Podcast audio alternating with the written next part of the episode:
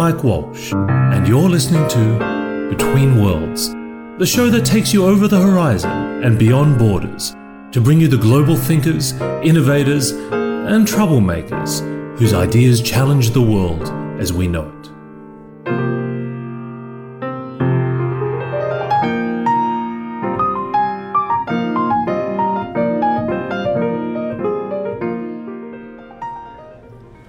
Guest today is Dr. Julia Shaw, who's a psychological scientist and the author of the wonderful book, The Memory Illusion. Uh, Julia, it's great to meet you. Hi, great to be here. Uh, we're in the, uh, the lobby of the Edition Hotel, and uh, it's, a, it's a beautiful, uh, I'd say it's quite a rare, beautiful London morning. It is, it is. And the, the ceiling is so high. It's so nice. It is. It's very distinguished surroundings. So, um, Julia, I'm glad we could meet, and uh, I, I've always been fascinated with this idea of memory. Mm-hmm. Uh, and, and I think it's extraordinary because, uh, you know, I've seen you. There's quite a bit of interest in this, not just people who follow popular psychology, but also uh, people that work for Google and people who work in, in tech and build AI. So, Mm-hmm. what do you think is really leading to this this massive new interest in the way we not just remember things, but remember things falsely, which is what you look at? Yeah, I mean, it's everybody has a memory, so I mean, it's an inherently personal issue. I think memory in general, uh, but false memories in particular are sort of, I think, the key to understanding. Um, well, why we often disagree about things. So this is important for things like the criminal justice system, um, but it's also important for things like tech because I think in understanding how we get things wrong, it really helps us understand how the whole system works in general. So how the brain works, how we process information, how we store information, and how we recall it later. Um, and so I think that false memories really show us look, A, reality is totally your perception and it's constantly changing. So your memories are constantly changing and they're prone to lots of different processes that can distort them. Um, but again, understanding that is something that computers right now, for example, don't really get. And I think that that's fascinating. Yeah, I mean, I mean, we we probably have the wrong metaphor when we think about memory because people think of it almost like a tape recorder that it's just something that you push and it, it, it takes a snapshot and, or, or a section of it and then you can recall it. But it doesn't work like that at all, does No, it? No, I like to call it the brain cam theory that you have a little camera in your brain that records what you're Yeah. doing. Um, no, it doesn't work like that at all. And I mean, if you really think about that analogy, I think that a lot of people don't actually think that. They realize that things can get distorted, or at least they realize that if there was a brain cam or something similar, that you could also Photoshop along the way, or that maybe other things can get lost. Um, so um, yeah, so the brain cam or, or video analogy or tape recorder analogy is obviously wrong. But what, what I think the better analogy is is that memory is like a Wikipedia page, which is a quote that I actually stole from. Being, being managed by some, some maniacs. well, that's the thing is that uh, it's it's constructive, it's reconstructive. You can go in there and change it, and so can other people. And so it's this ever-changing space where things are sort of kept, but often also drift far from their original version. right. And, and why is that? I mean, i- i- is it not sort of encoded in a linear way? Like, I mean, what? How do you actually store things in your in your memory when you when you do? Well, Sartre said that we remember backwards. Um, so the reason I like that, Sartre is obviously a philosopher, Yeah. um, and he writes about. It, it, he obviously doesn't specialize in memory, but he's actually has really great thoughts about perception and reality and memory. He's got great Um, thoughts about many subjects. He's got great thoughts about many subjects, true. Uh, but I'm always startled to see sort of how much people have sort of known about false memories intuitively Huh. um, without really understanding any of the science. Um, and so he talks about remembering backwards in that, you know, when you tell a story, you start somewhere, and that protagonist, usually yourself, has a purpose and a goal, and things happen that make sense, and it's linear. Of course, when you're thinking back, you actually are piecing it back together, and it only gives it meaning because you're going backwards. Because Right. I mean, where does a memory start and where does it end, right? It starts and ends wherever you've given it meaning, and you can only give it meaning after the fact. Right, so we, we, we retrospectively form the, the, the concept of that incident. Right, exactly. Um, and so when you're walking someone through it and you're telling a good story, the, the person's waiting for the, the punchline and they're, they're knowing that things are going to happen. You're not talking about a random event. Uh, you're talking about a meaningful event usually, where things are exciting and interesting. And of course, that's not how a lot of life is. Um, and a lot of these things only become meaning and exciting when you know that they're leading to some bigger, bigger thing. It, it, it also leads to that time dilation effect. You know, like when you're when you're young, it feels like summers last forever. It's because there were so many meaningful events Mm-hmm. Yeah, that absolutely. occupy that space. Yeah, so there's something called the reminiscence bias, which is that, um, especially over the age of 40, when you look back on your life, there's this sort of cross cultural effect where people remember between the ages of 15 and about 25 the best. So they remember more memories and they presumably remember these memories better as well. And the idea is that it's also related to something called the primacy effect. So the first time you experience something, it's going to have a bigger impact and you're going to be more likely to remember it. and so you're experiencing all your firsts, like your first kiss, your first job, your first. These are things that defined you and your identity. Um, and, and they end up carrying a particular significance and they're remembered potentially better than other things. That's probably not the top of the list of people's first memories between 15 to 25. the first kiss. well, speak for yourself. Um, but I mean, it also leads to trouble, right? So, I mean, you see nostalgia being picked up by certain politicians Right, yes. um, all over the world. I mean, this is happening in the UK, it's happening in the States, it's happening. It was happening in Canada for a while, um, and they're sort of playing with this whole idea of the reminiscence bias and remember the good old days, right?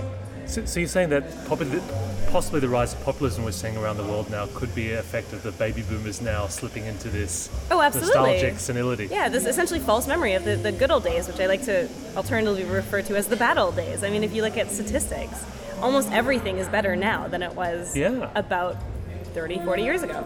In a weird way, I guess we're more conscious of stuff happening in the present because of social media, and so it, it feels like there are more wars, more conflicts, more bombs, more. But everyone's always thought that. I mean, this is Right. Aristotle used to talk about the youth and how they don't understand how how how you know things were different in the past and how they have no respect for their elders. I mean, this is like it's, it's history repeating itself. It's not new, and yet it always feels like, oh no, but we're right. Our generation. So how, how do false how are false memories implanted? And and, and I know this is this is fascinating because you call yourself a memory hacker as well, Mm-hmm. because you, you've actually done research and studies where you have willfully planted memories into into subjects as well. Yeah, I convince people that they did things that never happened. Terrible crimes and some. not terrible crimes, but crimes. um, so yeah, so I essentially get people to confuse their imagination and their memory. Um, and in the process, how, how I do that is by getting just by interviews. So Right. you, you can do this by hacking right into the brain, literally hacking with a, you know, physical instrument. Um, so going into mouse brains, for example, we can physically alter connections in the brain, and we can So you're, erase you're, you're actually like rewiring the, the you can the physically rewire yeah. but i mean but physics i mean i'm currently rewiring your brain as well i mean your brain is constantly changing and every impression you have is is changing its physical structure as well um, I'm starting to remember something in the woods as a child, you know, being led, you know, by these. So you're saying that's not real? well i didn't put it there Um, but but I mean, how? I mean, I guess we all grew up watching movies like um, uh, the Total Recall and Mm-hmm. you know, Eternal Sunshine, of the Spotless Mind. So there's this kind of idea that memory was this malleable thing in the future that you could reprogram. sci-fi it's very sci-fi It's very sci-fi, yeah, yeah. I, which i quite like about it because I, what you're saying is you don't need all this technology to actually subtly no, influence people's I memory. don't know. Um, I mean, the, the biggest tool that we have to influence each other is our is our mouths um, and, and our ears. So essentially, talking to people has the potential to gravely change how they see the world, um, and that's the same for, for their own experience, their own narrative, their own lives. So if you come from a position of trust where someone thinks that you know something about them that they don't remember about themselves. And they believe you and they think you have evidence to, to support that they're going to go along with things like maybe an imagination exercise. When you know a memory expert sitting across from you saying oh my god do you want me to help you recover this lost memory? What do you say? Of course. And, and how do you do that? Like, what is the process? If you were going to take me through to actually remembering something I didn't have, and how, how would you do it? Well, so the first thing I do is contact someone you know who knows you very well, like your parents. Um, so in my case, I was implanting memories in people. So these were adult participants, but the memories took place between the ages of 11 and 14. And in these scenarios, what I did is I asked the parents for information about this time in their lives, and it, the idea was that um, they'd be suitable informants. And so if they said um, this did or didn't happen, that would be de- a decent, you know, so police contact in particular. If you're 14 years old and you get in trouble with cops, the police will call your parents. Um, it doesn't just sort of go unnoticed generally. Um, obviously, lots of things happen when we're teenagers that our parents don't know about, but this is probably not one of those things. Anyway, so I contact them, informant, they know stuff about you. You know that I'm contacting them. Um, you come in, I filtered you to have making sure that you haven't experienced a target event and you have experienced at least one emotional event. Right. You come in, you know it's a an emotional memory study. Um, we talk about an emotional memory that's accurate. You go on for 20 minutes, then I introduce the false one. And I say, remember that time you assaulted someone with a weapon and the police called your parents, and you were in your hometown, I know the name of the hometown, and you were with your best friend, Sue. So, so there's enough pieces there that people uh, accept the possibility that it might be authentic. Exactly. So it's it's planting a seed of, of acceptance and of doubt, potentially also in their own memory, like that they that they have forgotten it, um, and then saying, you know, hey, you know, I have all this information from your parents. I'm sure this happens. I have this detailed account. Do you want me to help you recover it? Um, and then everybody says yes. It's obviously the illusion of choice in that situation. And then over three interviews, by just getting people to repeatedly picture the event as it could have been, it slowly becomes it sort of goes from what could have been to what would have been to what was. So it becomes increasingly more plausible. I'm going in and saying, good, it looks like it's coming back. The person thinks they're accessing a memory, but what they're really doing is imagining stuff. They're making it up. Right.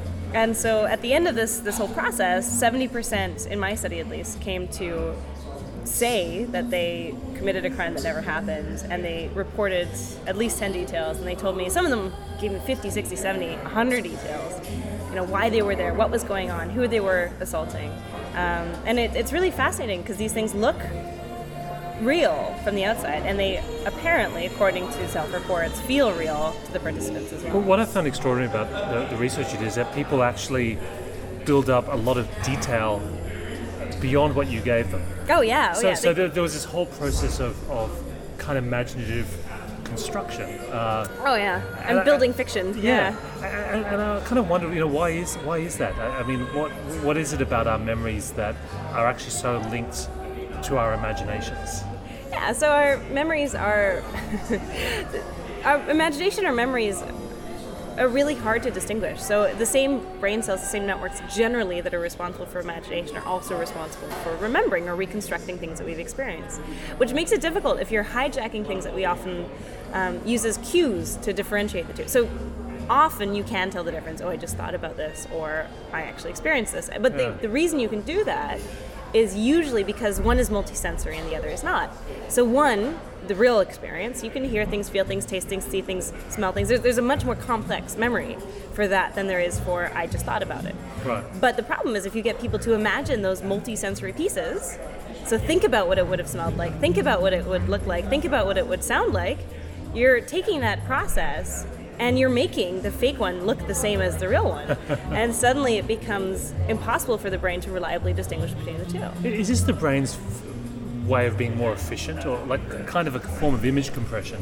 That you know, rather, I mean, I know people with eidetic memories can actually just sort of. Uh, well, we'll, we'll get, we'll get back to that. to that. But but it's it's almost like they're they're recording something more closer to the brain cam. But for the rest of us, when you recall a memory, it's almost like you're accessing your imagination system. It is what you're doing. I mean, yeah. and every time it's different. So I mean, right. if you even just record yourself recalling the same story a number of times, um, it's going to change slightly every single time. And that's just you. That's without any other inputs. That's without a memory hacker like me coming in and intentionally distorting things or, or family sharing details that so you don't remember. Every time you actually remember something, you're actually altering it. Yeah, it's called retrieval induced forgetting. So right. you, you change it, but you also forget pieces and you add pieces. Oh, um, so, so you actually forget things when you remember them. Yeah, which sounds uh, counterintuitive. Uh, it's one of the newer-ish findings within the memory memory research field, um, and it's it shows that because every time you access a memory, you're accessing so a, a memory in the brain is a network of, of brain cells, um, and this this network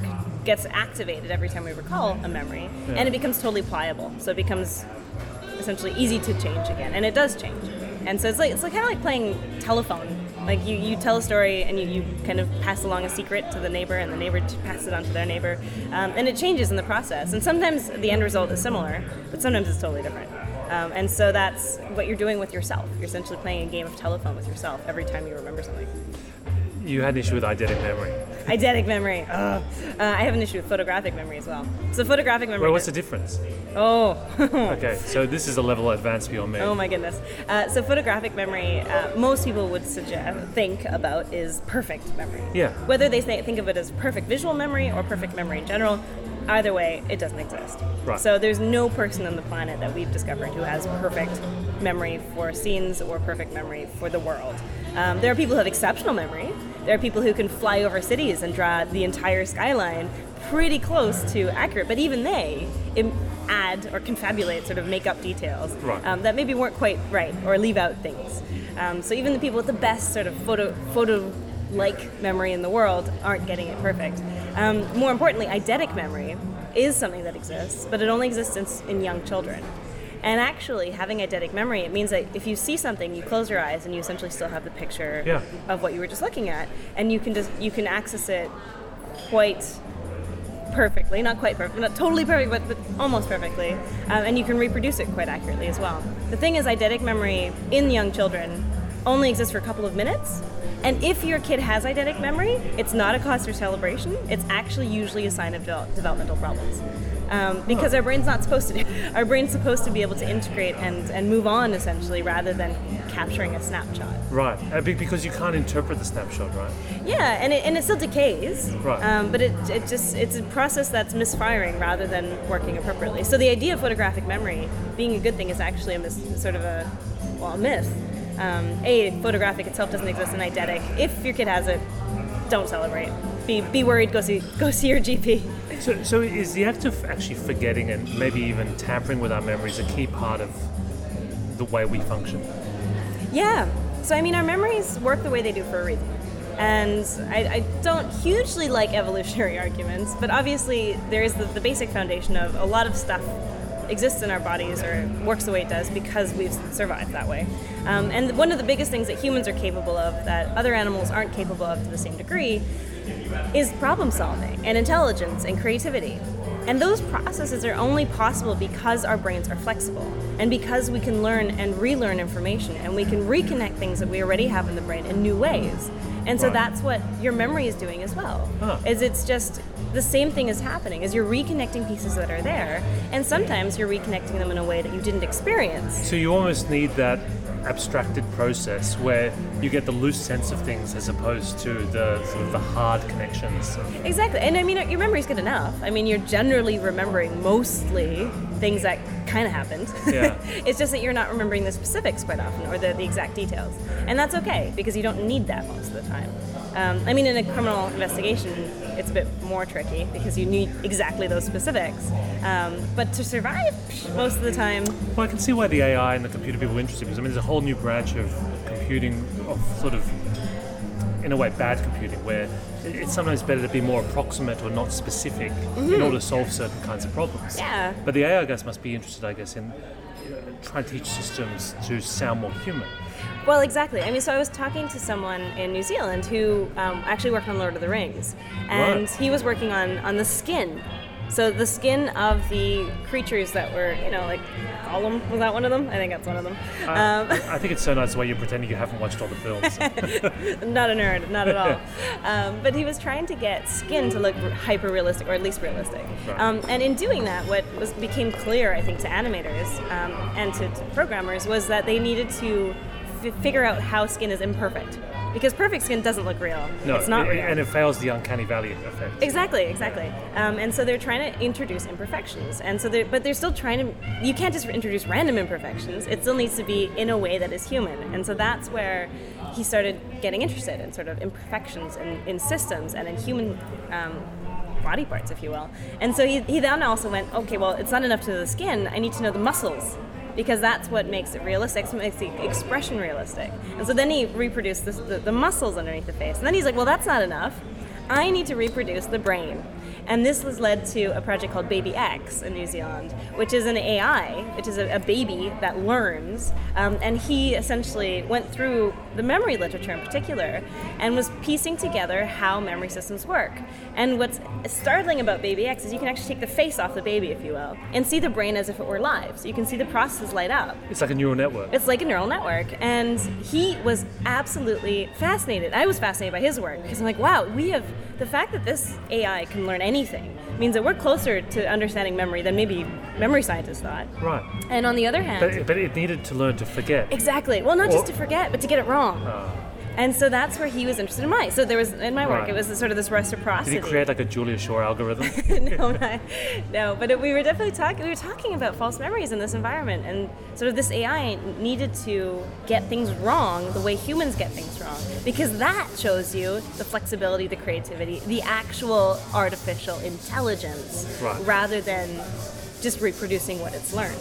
that, that's interesting because you know it, it, sometimes when people have approached the digital brain concept, So when they were asking me about artificial intelligence, and when we were having this sort of exchange about um, finding the imperfections, it was really, uh, yeah, fascinating exchange and trying to sort of understand each other's worlds. And it really shows the potential connection between, well, sort of physical human sciences and tech.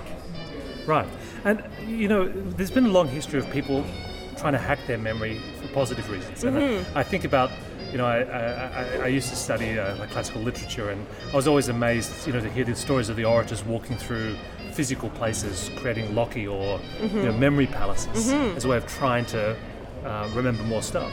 Yeah, yeah. I mean, I'm, I'm more the girl of the, the existential crisis, opening all the questions, girl. The what is real. Um, but you're, you're right. I mean, it does allow you to hack your memory for better as well. I think understanding how a system works in general is generally going to give you um, the tools you need to potentially maximize its usefulness to you. And so that's the same with memory. And so understanding that memory is flexible and understanding that memory is association. What you can do is you can harness that and create more associations so you can make more complex memories Right. and one of the ways you can do that is you're right is with the method of loci where you're or memory palace where you have a physical space that you remember like a house or a room um, and you walk through your house and you let's say you want to remember a grocery list you leave things along the way and so what you're doing is you're creating let's say you, you and you leave things in a weird way usually so you have like you So step the- on the the- oranges The more walking in. striking the The more striking, the better. Exactly. Um, so you leave the, the the oranges. You're stomping on the oranges on the way in, and then on the left you've got ketchup all over the wall, and then you you walk over and zucchini hits you in the face. Um, and so what you're doing is you're trying to create a much bigger memory trace because you're now visualizing things and you're engaging in sort of relationships and interactions with objects that you're trying to remember or things you're trying to remember Right. which makes it easier to access later Right.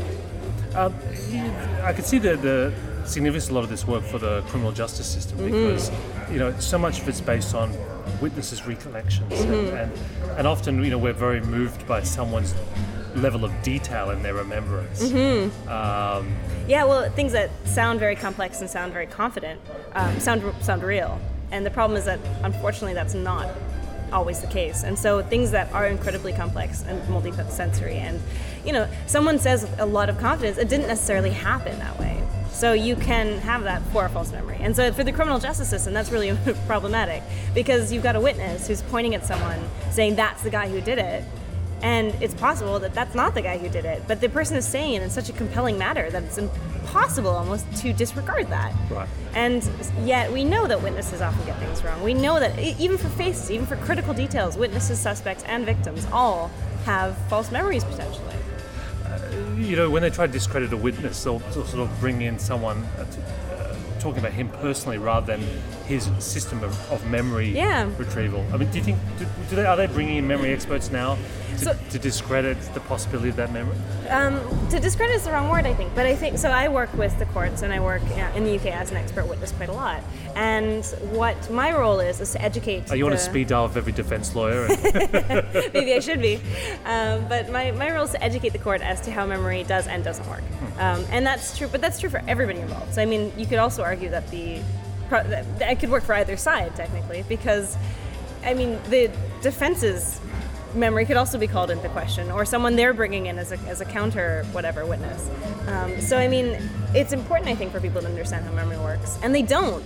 And I think when it's not included in, in a trial, it's usually because judge the judge in particular thinks that they know everything about memory, which is just not the case. I mean, th- this judges also often think that they can spot a liar, which is also, I mean, ev- evidence clearly suggests that we suck at spotting liars. um, and a false memory isn't a lie, which is really important as well. So it's even less likely to have s- sort of identifying features because the person isn't even intentionally trying to fabricate it. I, I, there- there's some really interesting research about the use of algorithms and things for sentencing and in the criminal justice system, but also, you know, to help us make smarter decisions as humans. And, and I, and I, you know, I guess when I've read this before, it's always been that, you know, you ask an expert his opinion on something, um, and he or she will say something completely different depending on what day you ask them, um, unlike an algorithm. Mm-hmm. Yeah. But I hadn't realized there's another side to this, which is not only would they make a different decision, but their way they would remember elements of their experience is, is also flawed. Yeah, it's flawed, and I mean processes. So uh, when I'm when I come in to look at any a particular case, when I'm going beyond just educating the, the court, I look at the, the process through which a memory arose. And so if you know if, if therapy was involved or policing uh, police interviewing was involved and i can look at it i can say look this looks like my research where i intentionally implant memories or it doesn't look like it and you can say there's red flags here or there aren't. And so it's, it's really the process that you want to look at um, to decide whether or not problems may have arisen um, in, in how this memory was recalled. I- the AI people might be trying to make their computers more, a sense, more human by making them more imperfect. But is there a way that we can make ourselves more like machines and make our memories more accurate? I don't think we want to be more accurate or more Really? like machines. No. Again, I think that the, the Because- fiction that because- is memory is a beautiful thing, and I think that um, we often remember our lives as better than they actually were, and I think that's generally a good thing. I, mean, there's actually unfortunate research suggesting that depressed people are more accurate at remembering their, their past. So Oh, right. accurate memory might actually be um, a bad thing. So if it, we now collect so much more memory aids in the sense that people take so many more photos and recordings. You're right, and that, that I think is good. So I, I'm a big advocate generally for social media, although that has its own problems, of Right. course. Um, but independently recording things that you really want to remember is really important. So the, it's also But do they aid in false memory? they, well, social media can because if you read someone else's Twitter um, Ah. and you're then maybe synthesizing their details and thinking that they're your own, um, you can essentially now anyone can hack your memory uh, unintentionally. So actually, using Facebook is is actually inviting people to hack your memory in the sense that they're shaping your own recollection of shared events. They're doing that, and you're doing it yourself as well because you're sharing only quote shareable things. So things that you think will get the most likes, things that you think will look good on social media, not necessarily things that are actually the most important to you. Right. And so you're already, eh, maybe intentionally or unintentionally, distorting your own life. Often for the better, though. Again, so this might not always be a bad thing, um, but it's certainly a distorting effect.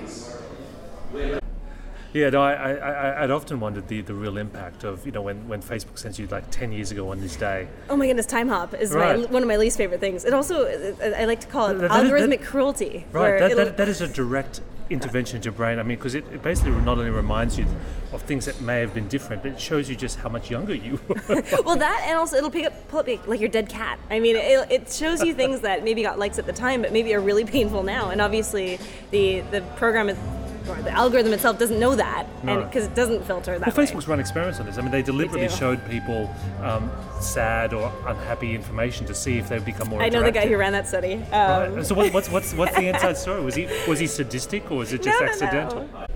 No, he's not sadistic. He's just someone who um, wanted to. I mean, uh, Facebook does this all the time. I mean, they Right. test out all kinds of ideas. So you may as well do some that are psychologically informed that might actually get you some information about how humans work. Um, I think it's a good thing. I think it's. I mean, you've already signed away your life when you've accepted the terms terms and conditions of Facebook. Um, you think you have privacy? Nice try. Um, you think you have control over what's shown on your feed? Not really. So I mean, that's something you've already. It's a contract you've essentially implicitly agreed to. Um, may as well do studies that actually teach us stuff. Right. So we, we should just uh, be happy and, and accepting that not only do we not remember things correctly, but that there's going to be people increasingly using technology that will influence and shape our own memories. Yeah, I mean that's what advertising essentially is as well. Um, but you're right. So I mean, but, but understanding more and more about it also does give you some tools to to sort of guard against having your memories hacked. So I think it's a good thing that our memories are flexible and creative, and that false memories exist. Um, but we still need to be cautious. Where do you think this will go in the future? I mean, do you think we can, in a way, almost weaponize this memory imperfection to create technology that allow us to have more control over how we shape our own memory? Weaponized is always a dramatic word. Um, uh, certainly, I mean, any, all science can be weaponized, um, and this is no exception. And obviously, I mean, things like propaganda and brainwashing, and I mean, false memories have been used in the past and will continue to be used um, to structure things in maybe ways that we don't want them to, or to distort reality intentionally, Right. um, even on a societal level. Um, What but in a positive way? in I a mean, positive way yeah. rather than weaponizing, which Right. generally implies negative. Um, positive way, yeah. I mean, we can delete bad experiences. So I mean, by understanding that we can distort stuff and put stuff into the brain. This is the link to therapy, right? Yeah, it is. It is. Um, we're also learning. I know you're a big fan of Freud. I read a, a post once. Um, I wanted to call it 10 Things I Hate About Freud, but uh, my, my editor wouldn't let me. So it's, it's called Nine Things You Didn't Know About Freud. but, anyways, not one my the, favorite one person. Of the, the, the tenth secret one being that you hate Freud. yeah, no, not not not secret. Um, yeah, the man. I, I think I called it the, the list about the man I love to hate. right. Anyways, but Freud. Why I don't like Freud is because a he wasn't a scientist. He was rejected from winning the Nobel Prize a number of times because quote his work was of no proven scientific worth, um, and he's the father of regression and repression. So he's the father of a lot of memory theories that are just wrong and have caused a lot of harm. So psychoanalysis I take with a huge grain of caution. Um, but where were we? We were talking about We're talking about- applications. yes. Um, therapy. So I think that in the future, and already we are hacking memories for the better. So we are getting rid of phobias um, by using even just heart pressure medication that um, we know changes how we can access memories. Breaking the connections, basically. Breaking connect, well, making it more, even more pliable than it already Right. is. Um, and there's people who physically go into mouse brains and, and you know, bugger around and, and, and cut things and add things, positive memories and negative memories. So, especially for trauma, I think the application that we are going to be seeing, and we already are seeing, is that we're taking away the emotional part of a, a memory, the negative emotional part. So you can, because there's nothing inherently traumatic to an event. But what is problematic that can have lasting repercussions is the fear, is the anxiety, is the, the, the bad stuff. And so what we're seeing is that we can cut out the bad stuff and leave the rest of it intact. Well, Dr. Julia Shaw, it's been a great pleasure having you on the show. Thank you very much. Thanks for having me.